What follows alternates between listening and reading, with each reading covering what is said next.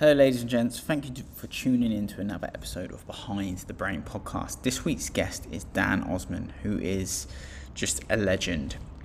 Um, he's one of those people that I, someone I really resonate with, but he's one of those people that can just articulate it better. Whereas if I was to say some of the things that we may think that's on the same page, I would just end up swearing. He's a great bloke and a great guest, so enjoy the show. Hello, ladies and gents. Welcome to another episode of Behind the Brain podcast. And today we have a guest who goes by Dan, but his Instagram handle is Ace Dan Osman. Welcome to the show, buddy.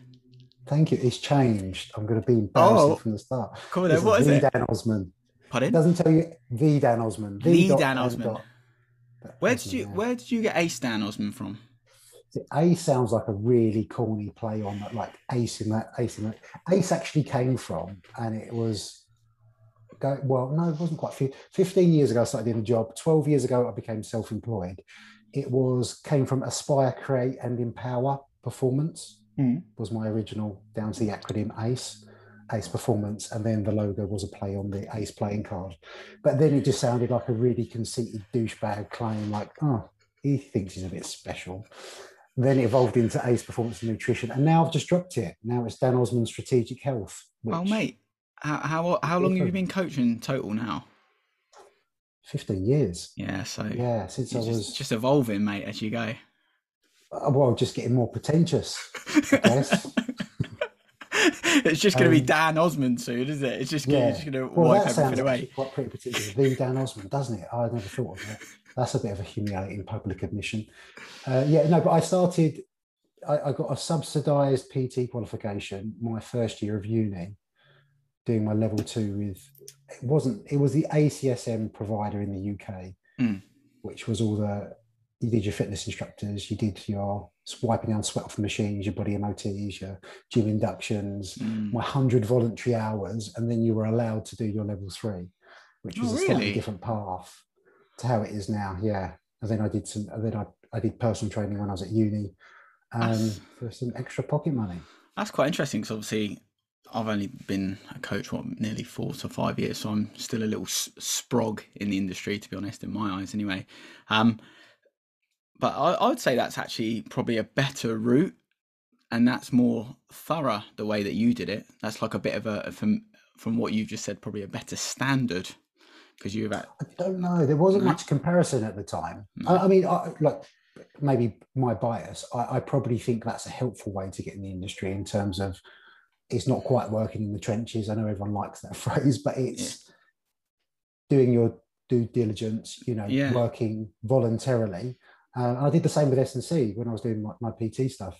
Mm. at uni, I did uh, lots of voluntary work with EIS and the strength conditioning um, suite at the uni just to kind of earn, earn your stripes. Is that the phrase? I don't know. But I suppose it's like, possible.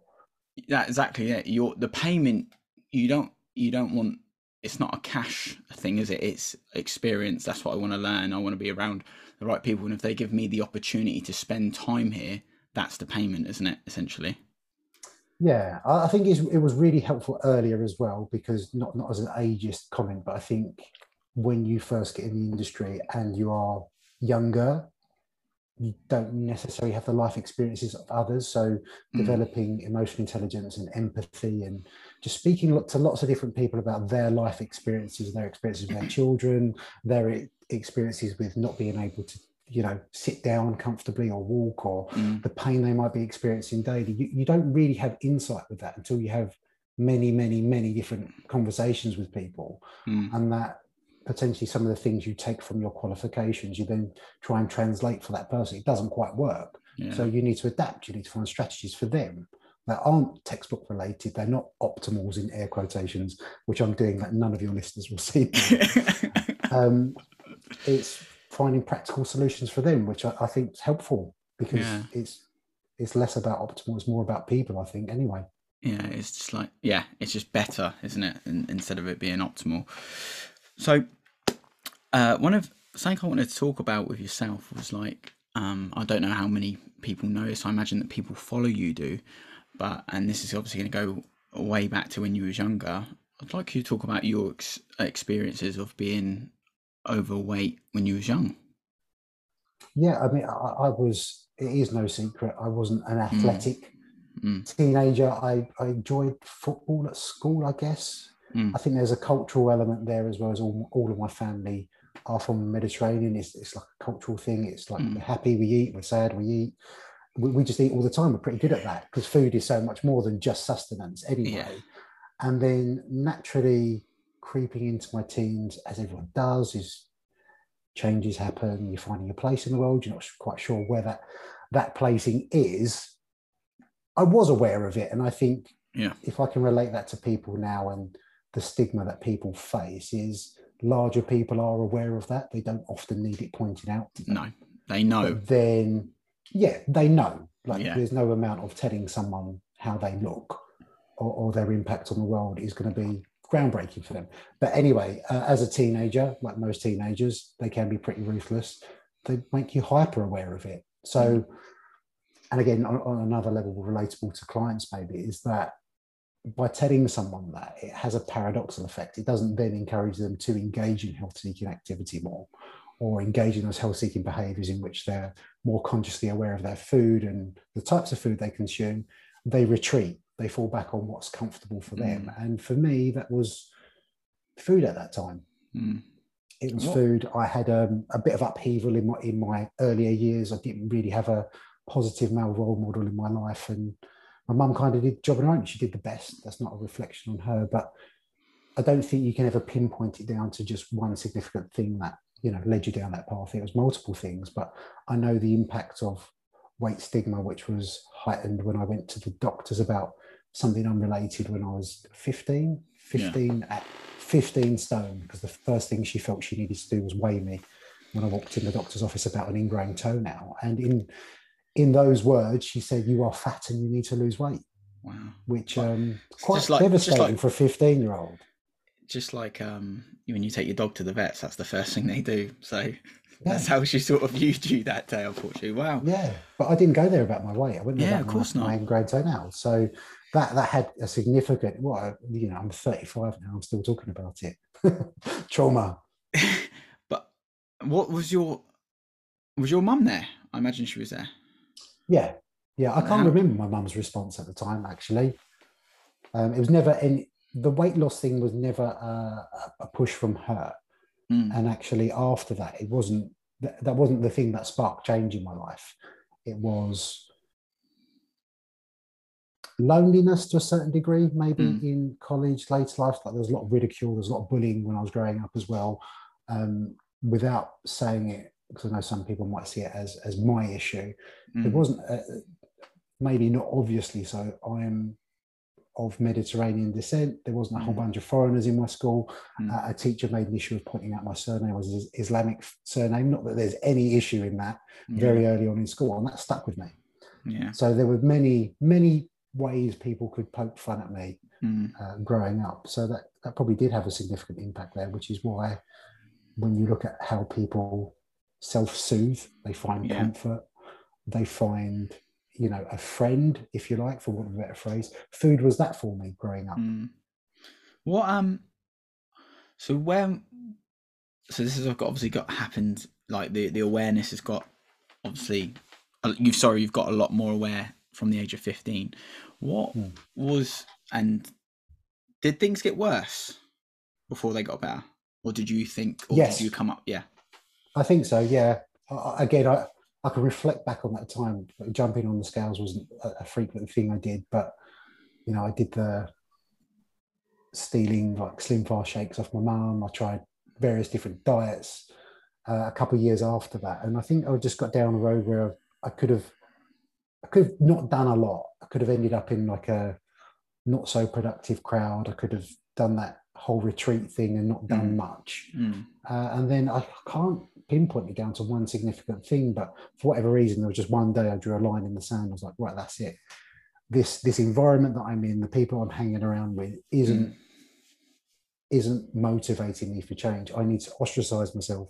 I need to go away. I need to, for to use kid slang these days, I need to ghost everyone and just go. I know. Sorry, I'm dying, guys. When he says he's right. going to ghost everyone, I'm dying. I'm going to ghost everyone, and I'm just going to go and work on myself for a bit. Uh, and I had aspirations. I had got into martial arts then. Okay. I became more invested in the performance side of it, not just the aesthetic side of it from a weight loss perspective. Yeah. And soon realised that you know if I was getting my my ass kicked again, for want of a better phrase, um, because there was no pairing up with people your size. It was yeah. just grown men. I was getting roll, rolling with jiu-jitsu was what I was invested in at the time. Um, you know, I needed to sort myself out athletically as well. So Friday, Saturday nights, I'd, I'd go for a run. Boom. And that obviously the good thing about the, the jiu-jitsu side of things, that's quite fun in a way. I know for some people that sounds like hell, but that's actually quite a fun way of getting exercise in isn't it? It's play fighting. Yeah, yeah. it's essentially play fighting. It's what you would do as kids, but in a more controlled way. But there was a there was a camaraderie with it as well, because it's it's it wasn't there was no ego at that time. Yeah, yeah. It was just people that were there to train. Yeah, it's quite a it's such a nice like when I look at say MMA, say say the UFC, and you look at the guys that have done jiu-jitsu and they've gone through that route versus how, however guys have gone through certain routes. You look at the way the jiu-jitsu guys are; they're so much more respectful. They're just more disciplined. They're quite humble. Do you know what I mean? They talk. They do their talking with their hands essentially, and obviously their legs. Do you know what I mean? I, I, and that's what I quite like about martial arts, and I think it's probably great for kids because I think it probably teaches them things that we're potentially moving away from and I, I do personally, even though I don't have kids, and sometimes it's always hard for me to comment. I think sometimes kids need to suffer a little bit at times. You know, they have to do things that hard, and I could imagine that was good for you when you was doing that yeah. jiu-jitsu. Do you know what I mean? Yeah. You realised certain things that when you about yourself as well. Well, that's a, that's resilience, isn't it? In its yeah. essence. I mean, not that I'd wish any of my earlier life experiences on anyone, mm. um, but then the byproduct of that is you get you get a bit better overcoming that, you know, mm. um, and hopefully coming out stronger without sounding a, a little bit too cliche, but more, more emotionally resilient as well. You know, even from I think now my daughter, it's I don't want her to always get her own way because mm. then she'll n- never know how to deal with disappointment. Yeah. So actually being able to disappoint her, if it's something as silly as not being able to watch a TV program when she wants to watch it, that is on some level telling, uh, teaching her a, a level of resilience. Yeah. So and if she if she does want to get into jiu-jitsu and learn how to choke other people out, that's entirely up to her as well. so so now you've started running and you're doing these classes. Have you noticed? Obviously, you've noticed a change in yourself. Good, because obviously you're you're more active. Have you noticed anything change from an aesthetic point of view? Yeah, aesthetics. Well, I was hyper aware of aesthetics anyway because yeah. you know the ridicule I faced because of the shape of shape of my body. Um, and in honesty, it was probably part of that was part of the motivation to begin with. But I was lifting weights at the time as well, um, and as you know, newbie gains, especially when you're younger, things happen a lot quicker. quicker yeah. the, the sad truth is, the older we get, the less we change and the less we progress, which is just soul destroying at times. Soul but anyway, destroying. yeah. So I guess I'd, I'd never I'd never received praise for my mm. appearance, um, and that was that wasn't necessarily something I was seeking, but the people are always for the best intent and purpose in the world is you know they comment on things sometimes and make you feel better. Yeah. And i think that that can be hugely helpful in some instances but also harmful in that you you then learn to identify a certain amount of self-worth with how you look. Mm. uh, and very much my earlier experiences in life it was around people form a certain opinion about you as a person based on how you look. That was a negative when I was in a certain body when I was a bit younger. And yeah. all of a sudden that became a little bit more positive. That I was that bit older and I was a little bit more invested in, you know, health seeking behavior. But it was for that. It wasn't solely for aesthetics. But mm. then, uh, oh, people respond differently now. Yeah. So what, so with that in mind, how often did you, so do you feel that you, you've gone from say that 15 year old and now you're getting more active do you feel like you're going not one extreme to the next but do you feel like it did it actually come to that to a degree as in you started going from say one end of the scale to the other I think like, so. Yeah, yeah. That, would be fair. That'd be a fair oh, judgment. Yeah, I think back to my first year in uni, um, and health preoccupation was was it, but then it evolved probably into a little bit of body preoccupation. Yeah. Because the culture of fitness, especially in the early days, so it's much more widely spoken about um, now, as in you know, health doesn't look a, a, certain way. Of course, it doesn't.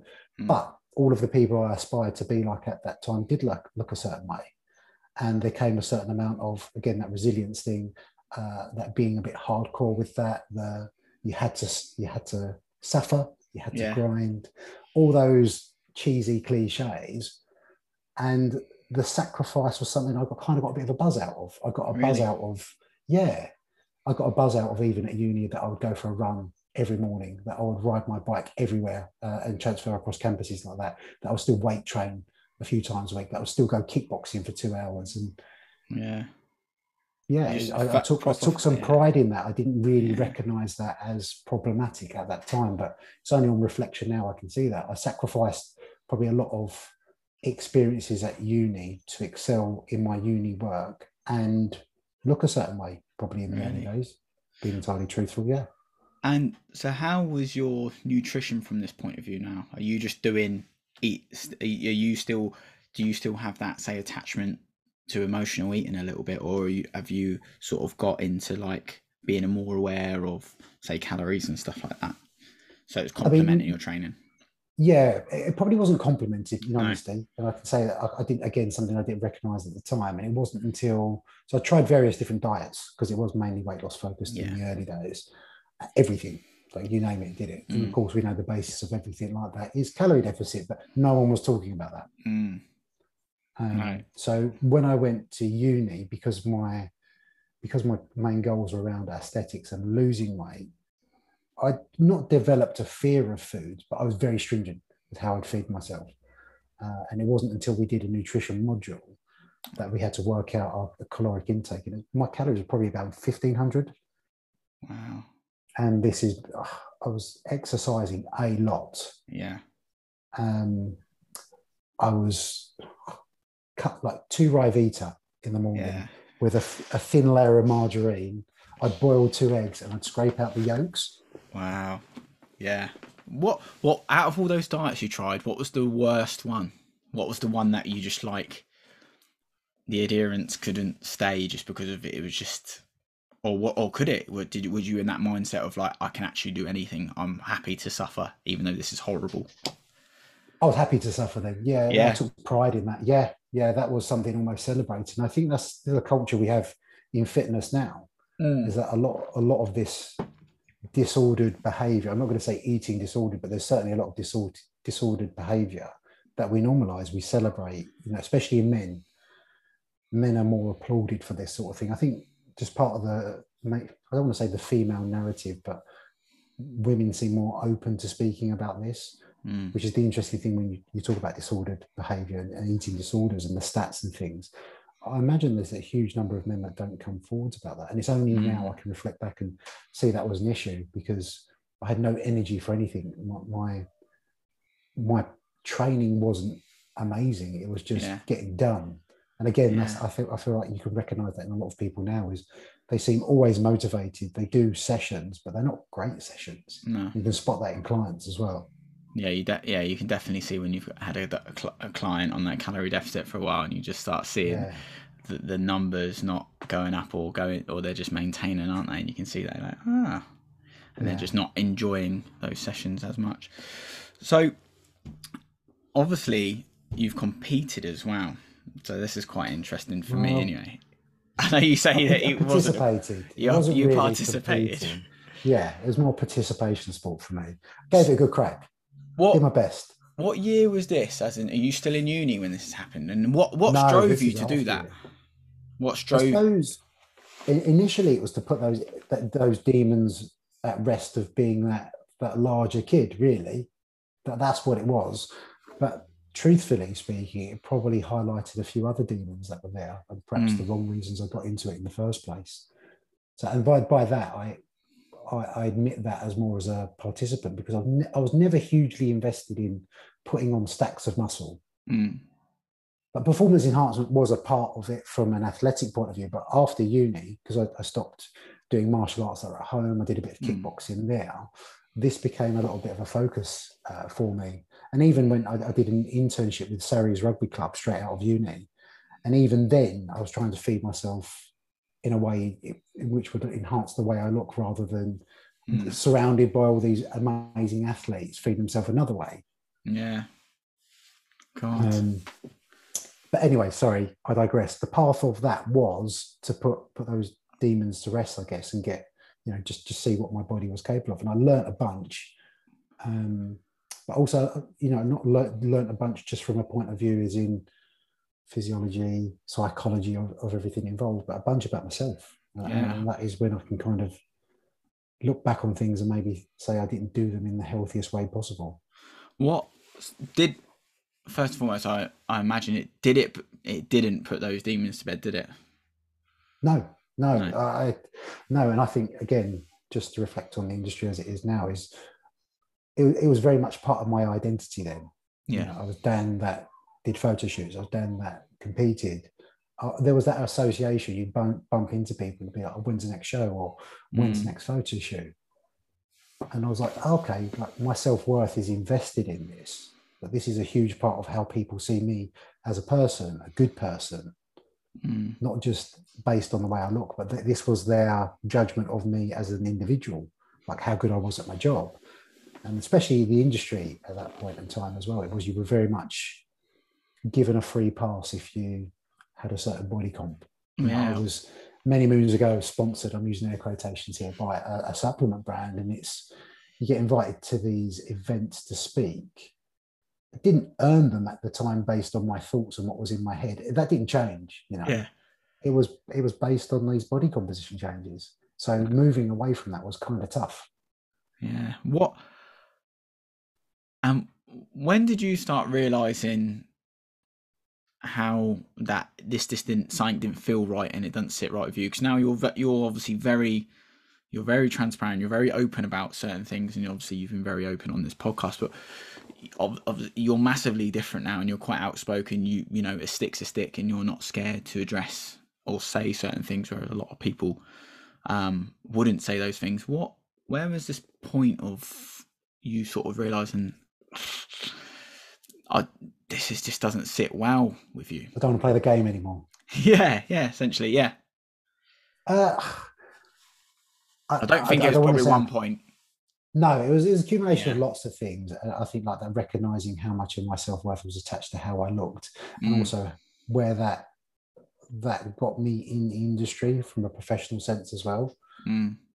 You know, because I, I, think a lot of people they get more clients releasing certain pictures of themselves and stuff like that. And I soon realized that I wasn't necessarily attracting the sort of people that I wanted to work with, okay. or I was only getting the opportunities if I looked a certain way. Um, and what was significant is when you didn't, how much different I felt about myself as well. What did anyone around you notice the behaviors as well? I think they probably did. You don't, they didn't necessarily communicate that at the time, and no one said anything to me since. Um, going through certain things and this whole, I'm very much into self exploration and introspection. So I had to do a lot of work on myself over the years. It's it's really my own dissection and realizing that oh, I turned down that social event because mm. I didn't want to miss a meal or I didn't want to miss a mm. you know a, a, training session. I think mm, there's something yeah. not quite right about that. Yeah. That's not you know there's more to life than training and looking a certain way. Did with that as well? Did you ever seek any professional help? Yeah, I've had a bunch of therapy over the years for various different things. Yeah, in honesty, I'm quite open and honest about that. Um, what I, I, didn't mention is maybe some of the mental health struggles I had in uni, which I'm, I'm, sure was probably associated on some level with exercise and nutrition as well. But I was, again, I say I'm not a fan of labels, and I'm going to use air quotation, diagnosed with uh, anxiety and depression quite mm. early on in uni, and I nearly dropped out really? actually yeah, so overwhelming. And I was medicated. I was medicated for a lot of, of uni just to get me through. Um, again, therapy and self exploration, you find out that is not necessarily what you think is important is important. And actually, there's something else going on there. Um, so, yeah, it wasn't until the, the birth of my daughter was hugely life changing. Yeah. How old's your daughter? Yeah. She's five today. Okay. Oh, that, oh. Sorry to take your Five. time on your daughter's birthday. No, no, it's right. She's at school. It's fine.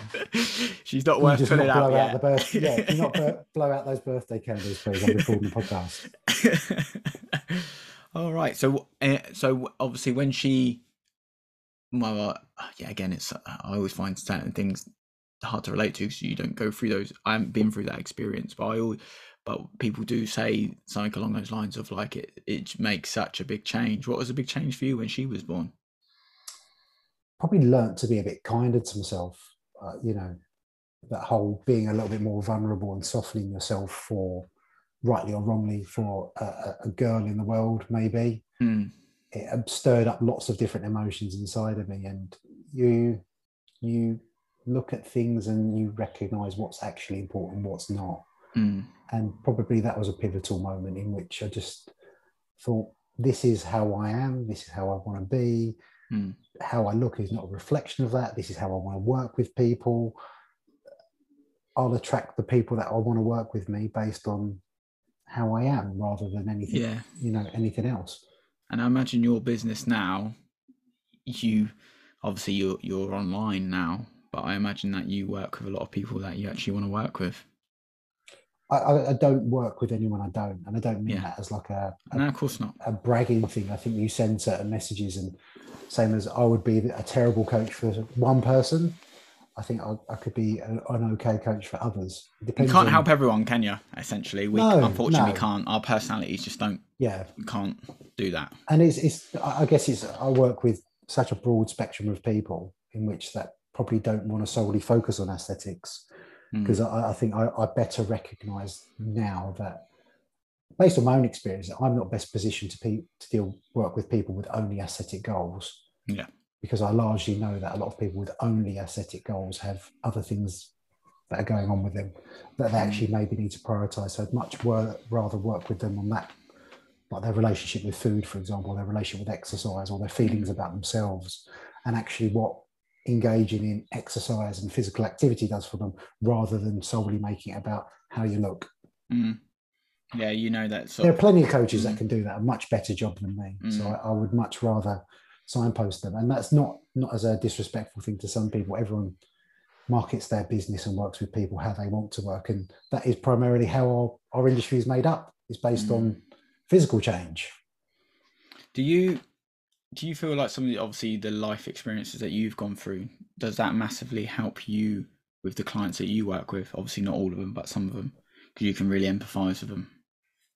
I think so. Yeah, I, I think, and again, not as a, a- a statement in which I'm bragging, but I think dealing with a certain amount of pain and discomfort and some of the issues that a lot of people I interact with uh, have experienced Mm. does equip you with a certain level of empathy as almost a bit of a superpower. You can go the other way with coaching as well, I think, in which if you're too empathetic, you do allow yourself and open yourself up to absorbing some of that from other people, which is Mm. again something I've established over the years because I did probably go through a period where I was taking on a lot of weight from other people. You was counsellor down, weren't you? Really, in a, to a degree, which we I think we all go through those stages. I think as coaches, I think that's just sometimes part of It's part of the job. the job, think. yeah. And then Yeah, it's you got to realise of like, and that's hopefully where I imagine yourself. You have a referral network of hopefully sending people to the right people. Essentially, is what Yeah, we need I- to do I'm- with I'm- that.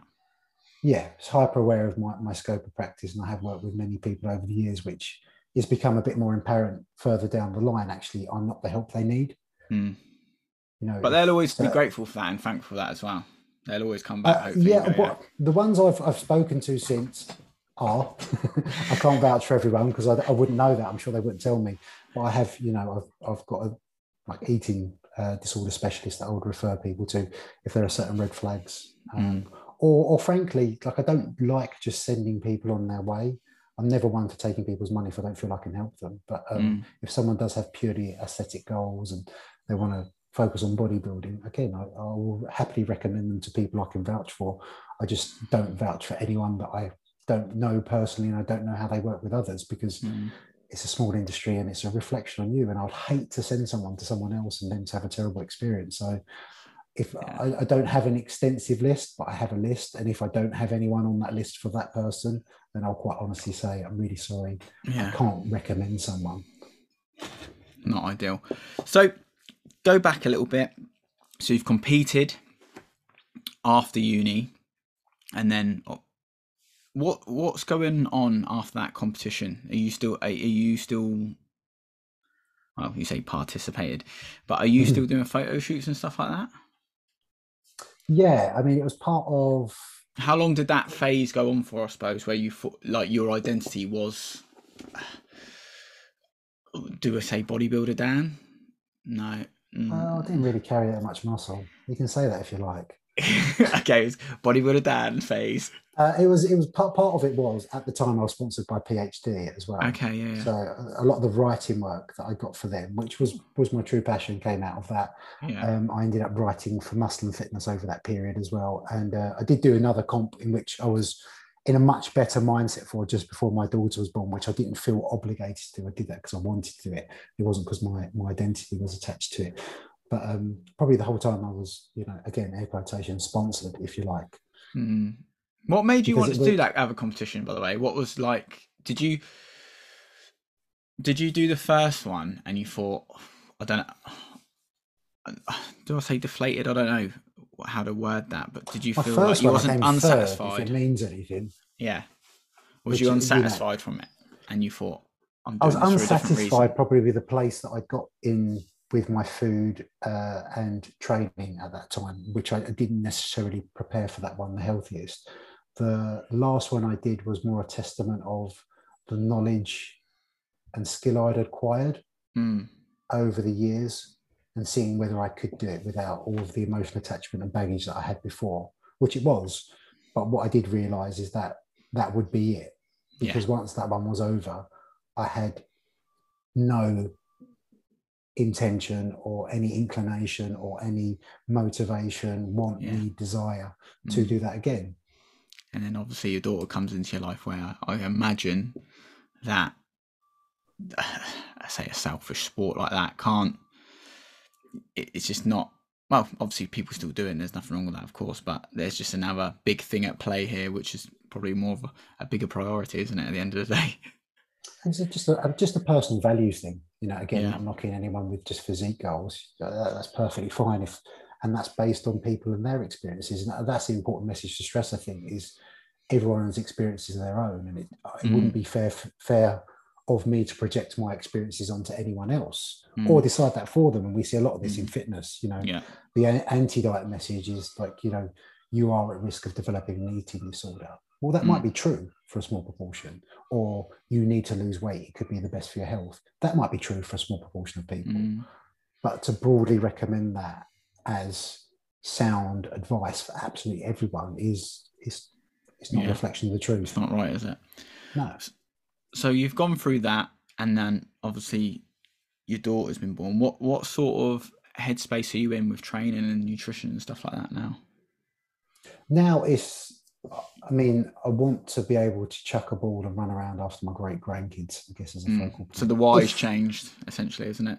Massively. Yeah, yeah, yeah. I, I, value family above all else. So mm. if anything compromises that, or the prospect of having to fit anything else in, and that has to, I have to miss out on that, or that has to suffer. It just, I just won't do it. So mm. I still, I still go jiu-jitsu now. Good. I, I lift weights. I enjoy walks, not to get my steps in, just because I'm very fortunate. I live by the sea. I take the dog for a dog walk. I might listen to a podcast, an audio book. I enjoy being healthy and active. Mm. Um, and I, you know, perhaps how I frame that now is different. Yeah. I do it more from longevity and health point of view because yeah, I value my specific. body. Yeah. No, and I, again, I'm not above having some aesthetic goals. Like I get to a certain point, I'm like, okay, well, maybe I've indul- overindulged a little bit now. Maybe mm. I just mm. need to wind things in a bit, but it's not the basis or the or the motivational driver for all of my exercise. If I miss a workout, I miss a workout. It's not a big deal. Mm. Well, that's quite obviously a, a, lovely place to be, and it does. That, the thing is, though, you've obviously gone through all these other experiences that have made you realise actually now what you're doing now is actually what you want, mm. and that's where sort of where you want to be. What I think I've seen it in others as well over the years. I think that's that's helped with that. In Yeah. honesty. what like when you say Okay. others who, not not names. No, like, uh, no, no, no, like uh, clients that I've worked with Oh, yeah, the yeah, and, and yeah. friends, and you know, even people, even respected people in the industry, and even when we look at those bigger names, to a certain degree, most of them have got that got to that position where they can start talking about things that aren't their body because of Mm. their body, and I Mm, think we'd be naive not to acknowledge that yeah, because that yeah. is a very important driver in our industry. As much as we want to deny that, Mm. it is very much based on appearance still, what and we value that. So if someone's listening now and they you know judge take say their self-worth off appearances off social media what would be your advice towards that person to obviously try and help them I think is perhaps recognizing your value in the world elsewhere because comparison's got a role in here, and obviously social media plays a role Mm. in which what, who and what we would be exposed to would be largely people down the road, people at school, people when we pop down the shops. We've got this show reel on social media in which we're comparing all the time at the Mm. moment. You know, and not only are we comparing to other people's show show reel, it's adopted show reel yeah it's filters, it's Photoshop, it's all these other things as well. But if you find your, I guess my advice would be if you find you're only seeing your self value and worth in the world based on praise and accolade you, re- you receive from others by putting half naked pictures up on the internet, that might be potentially a red flag for you in which it's, it's, it'd be important to explore what's going on with that you know, which is really interesting to me when people put these messages up uh, about self worth, and Mhm. it's a picture of them from a photo shoot, doctored. It's Mm. I don't look at that from a from a place of judgment. I look at that from a place of curiosity, like Yeah. what's going on with that person today. Why did they need they feel they need to talk about self worth? Is it Mhm. because they feel their self worth isn't seen in anything else uh, in the world at the moment that they feel they need to perhaps get some engagement yeah because it's like their appearance again? it's like when you work with clients and i guarantee you that you've been through this well you can see what they're worth and what they're capable of but it means f all if they can't see it themselves right like you Yeah. you know you'll work with loads of people in there uh, you know most of your clients are very capable people you know the door of training has opened up that's that spectrum up quite a lot but it's it means absolutely nothing if they don't see that themselves right Yeah, like what, what are you? How how are you as a sibling? Like, are you creative? Are you a wonderful parent? mm, When was the last time you gave someone praise for something outside of their appearance? Because really, like physique updates and how your body looks or how much you weigh is the least interesting thing about most people. yeah that is It so really true is. I don't mean that as a as a, no of course a rude or inflammatory comment, but there's there's so many nicer qualities that we all have yeah that aren't based on that. so if you if we've got this person who's always compare comparing themselves to uh, what they see on social media or people anyone in the street or whatever would would you i know this hopefully this doesn't breach scope would you say that that sometimes that may need professional help do you reckon I think so, potentially with Yeah. people. But then there's the prompt to encourage people to do that, and then their choice to engage in that's different. yeah You know, and these are difficult conversations as well. Very difficult, and yeah. families. You know, you can't you can't tell people these certain things, and there's. I think we can look at it from the other end of the, the spectrum as well. Is that when there's an implication of blame, or there's imposed personal responsibility, or there's some sort of finger pointing, whether we look at people that maybe could benefit from weight loss, we're talking about from the, the other end of the spe- spectrum, you can't force that. Hmm. That has to be a personal choice. I know that's Yeah. what it was for me as well. And I know that's what it is for many people is Hmm. When you tell people to do things, it has that paradoxical effect in which they actually retreat Rebel. and yeah yeah they retreat they go back to what's comfortable and they don't do those things so having difficult conversations with others is just as difficult as having that difficult conversation with yourself sometimes Mhm. Yeah, I guarantee that you've been, we've both been in that sort of situation sometimes when you're with a client, isn't it? Which is quite tough because you've got to be mindful of, like, is that person ready to listen to what you have to say as well? You know, I think that's quite a bit a big thing. Just like when people speak to us as well, it's like, are you actually in a good place to listen to that? Yeah, it's uh, part of the the conundrum that is seeking accountability, but not always be willing to have someone hold you accountable. Uh, know, I knew you'd have. A, I knew you'd have something for this. I know you're the man with these. You just got it there. That those sentences. big, big words. Big words. So, what's going on? What's t- go on? Sorry. What you say? No, I was just going to say with the accountability thing. I think sometimes from the coaching perspective is that people come to us seeking accountability as uh, the, the thing they feel they need to do, mm. but actually, when it comes to holding them accountable, it's a different story because I mean, there's a kind of way of doing this, but you know, we've set you a set target this week. What you know, what, have you done with that? You know, you said you commit to tracking your calories every day this week. How come you haven't done that? Some people can take that on the chin. Others will yeah. meet that with quite a defensive, like, oh well, you know, yeah. this has gone on, that's gone on, yeah. and it's it's how you respond to that. But I think you get a feel for that as a coach anyway. Yeah, it's funny you said about the accountability. I was I was thinking about doing a post about accountability. Uh, I think I was just randomly thinking about it last week, and I was just thinking because you know you see a lot of people talk oh I've, I've, signed up with a coach for accountability and stuff and it's actually accountability is not enough is it it's, it's, it's not enough there unfortunately has to be something more that comes within from that person who's committing to that personal trainer mm. or whatever they're doing it has to be a lot more than accountability because you know it's like you you can't constantly nag people, there's got to be a deeper meaning of what they want to do and what they want to achieve. Yeah, hundred percent. I, think people forget about the autonomy involved in that. Mm. You can have the the best coach. They give you the optimal food plan. They give you the optimal exercise plan. They deliver hour long educational feeds to you. But unless you're willing to go there and action it, yep. and then actually hold your hands up when you haven't done that, then arguably it's money down the drain anyway. So, what's Dan doing in this day and age? This day and age, I still work with people largely one to one. Yeah. We work on many different aspects of their health, whether that's mm. just their health seeking behavior, that's getting introducing journaling to them, just getting encouraging some introspection. I work with corporate corporate businesses as well, delivering educational talks. I, I hope to go back to pre-pandemic delivering uh, educational talks by hiring my own space as well that's what I plan on going back to. And yeah. I mean, potentially putting some CPD stuff on for other coaches on yeah. more the what's classed as I say it's classed as the soft skills. I think they're the hard skills when it mm. comes to communication, empathy, developing emotional intelligence, and things like that as well. So yeah, that is that is quite tough.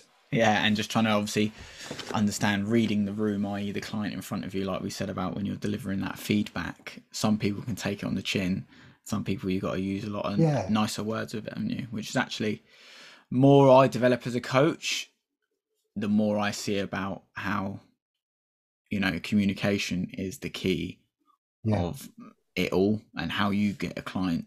You want them to do something that's obviously potentially better for them. They know that it's better for them, but they don't do it why you know and it comes down to sometimes how we put that across i find absolutely our frustration sometimes is actually our fault because communication occurs on the terms of the listener you know you have to adapt how you communicate with that client you can't i know people take some pride in niching down and i only work with these sort of certain people mm. i want five highly motivated people but I think it's more a testament of your skill actually, because you should be able mm. to, and that is essentially yeah. emotional intelligence, yeah. adapting how you communicate with certain individuals yeah. based on them, their personality types, how they learn.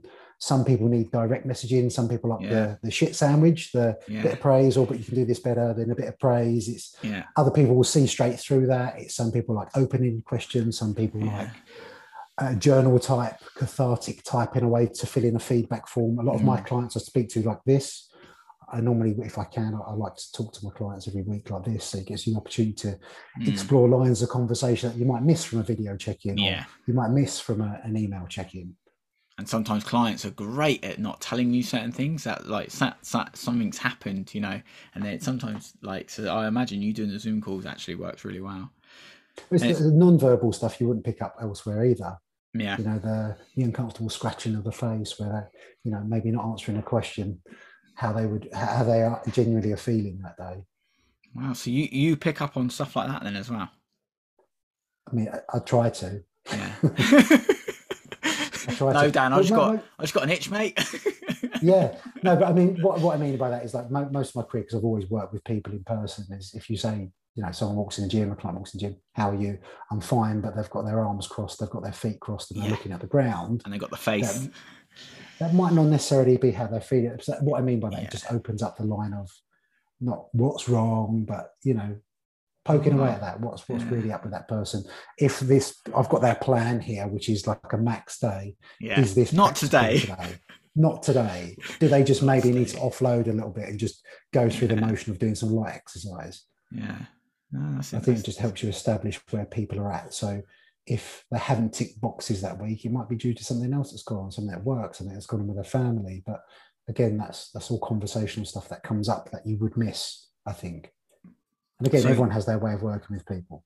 Yeah, I th- yeah, and I think like um, before we wrap this up, I think this comes down from you doing 15 years, doesn't it, as well? Like of you doing in person and yeah, CPD. lo- lots of lots of stuff that I haven't got right. Don't get me wrong. yeah, You know, and I think especially in the early days, that that's again that that's oh, well, part of it, though, be- isn't it? Yeah, you should be able to do this. Well, why aren't you adhering to this? Yeah, because a lot of my voluntary work experience uh, at the time in the uni, whilst I was a PT, I was I was working uh, in the S and C department. So how old was you, by the way, when you was doing what this? when I Felt like started coaching people to a degree. nineteen when I started Yeah. coaching people when I did my level two. Yeah. So I was doing my voluntary work with the EIS and the uni, and I was doing PT at the same time. So I'm going working with this highly adherent, super motivated group of people that had a certain amount of funding for S and C services. Mm. like if you if there was a typo on Yeah. you know that said a thousand reps of one rm squat they'd be there Yeah, for the next five days doing it they wouldn't even Yeah. question it yeah. so then the other extreme where Mm. people aren't highly motivated they have other things going on in their life and it's that was some harsh lessons working with the super adherent to the totally non-adherent How would that work? Would that be a daily thing, or would that be? Sorry, go on. So, how, like, you go from say athlete population to say normal people population or gen pop, should we say? How, how was that structured within your week? i mean most of, most of it would be gen pop Yeah, Uh, okay. and then I'd have certain days that would be allocated to working with the S&C department. I would travel to Bisham Abbey to do some S&C stuff there with uh, the EIS lot. Um, and then when I was at Saris, when I finished my undergrad, I'd be working with them all day, Mm. internships. If anyone's done an internship, you don't get paid for those. Mm, And then having to PT of an evening. mm, So that would be then be daily. I'd be going from Yeah. the super adherent people not questioning anything during the day to then end of day, non-adherent. Oh God, yeah. Yeah. yeah, That was some. That was some. And the thing is, as well, you're so young then as well. You don't even have that experience of those certain soft skills that we've been talking about in this episode of like that because they're just not in your remit of that age yet, are they? Like No, no. You, you, you. I think probably I can't think of a specific example, but I can think of times maybe I would have said something to be relatable at that time, and almost like a stand-up gig, you can just sit and bomb, like try and say something really relatable, maybe mildly funny, and you just look at someone's face and just yeah. totally miss the mark. But you learn from those experiences. Mm. So Dan, if people um want to reach out to you or speak to you, however, what is give us the new handle? The gram, uh, v v dot dan dot osman. But if Yeah. you type, type Dan Osman, I haven't got a common name, um, you will find me. I've got links on there to my blog, to my emails if people want to sign up to that, and then anything else. I'm- do you I'm do um Facebook? open? I'm not on Facebook at the moment. It's, No? it's my new Twitter, yeah, the fourth dimension of hell. I think Yeah. COVID, COVID especially, I just Yeah. I, I found it was just a really negative place. Yeah. I was on there today, Facebook, and I was close to like I was just questioning like, do I need it?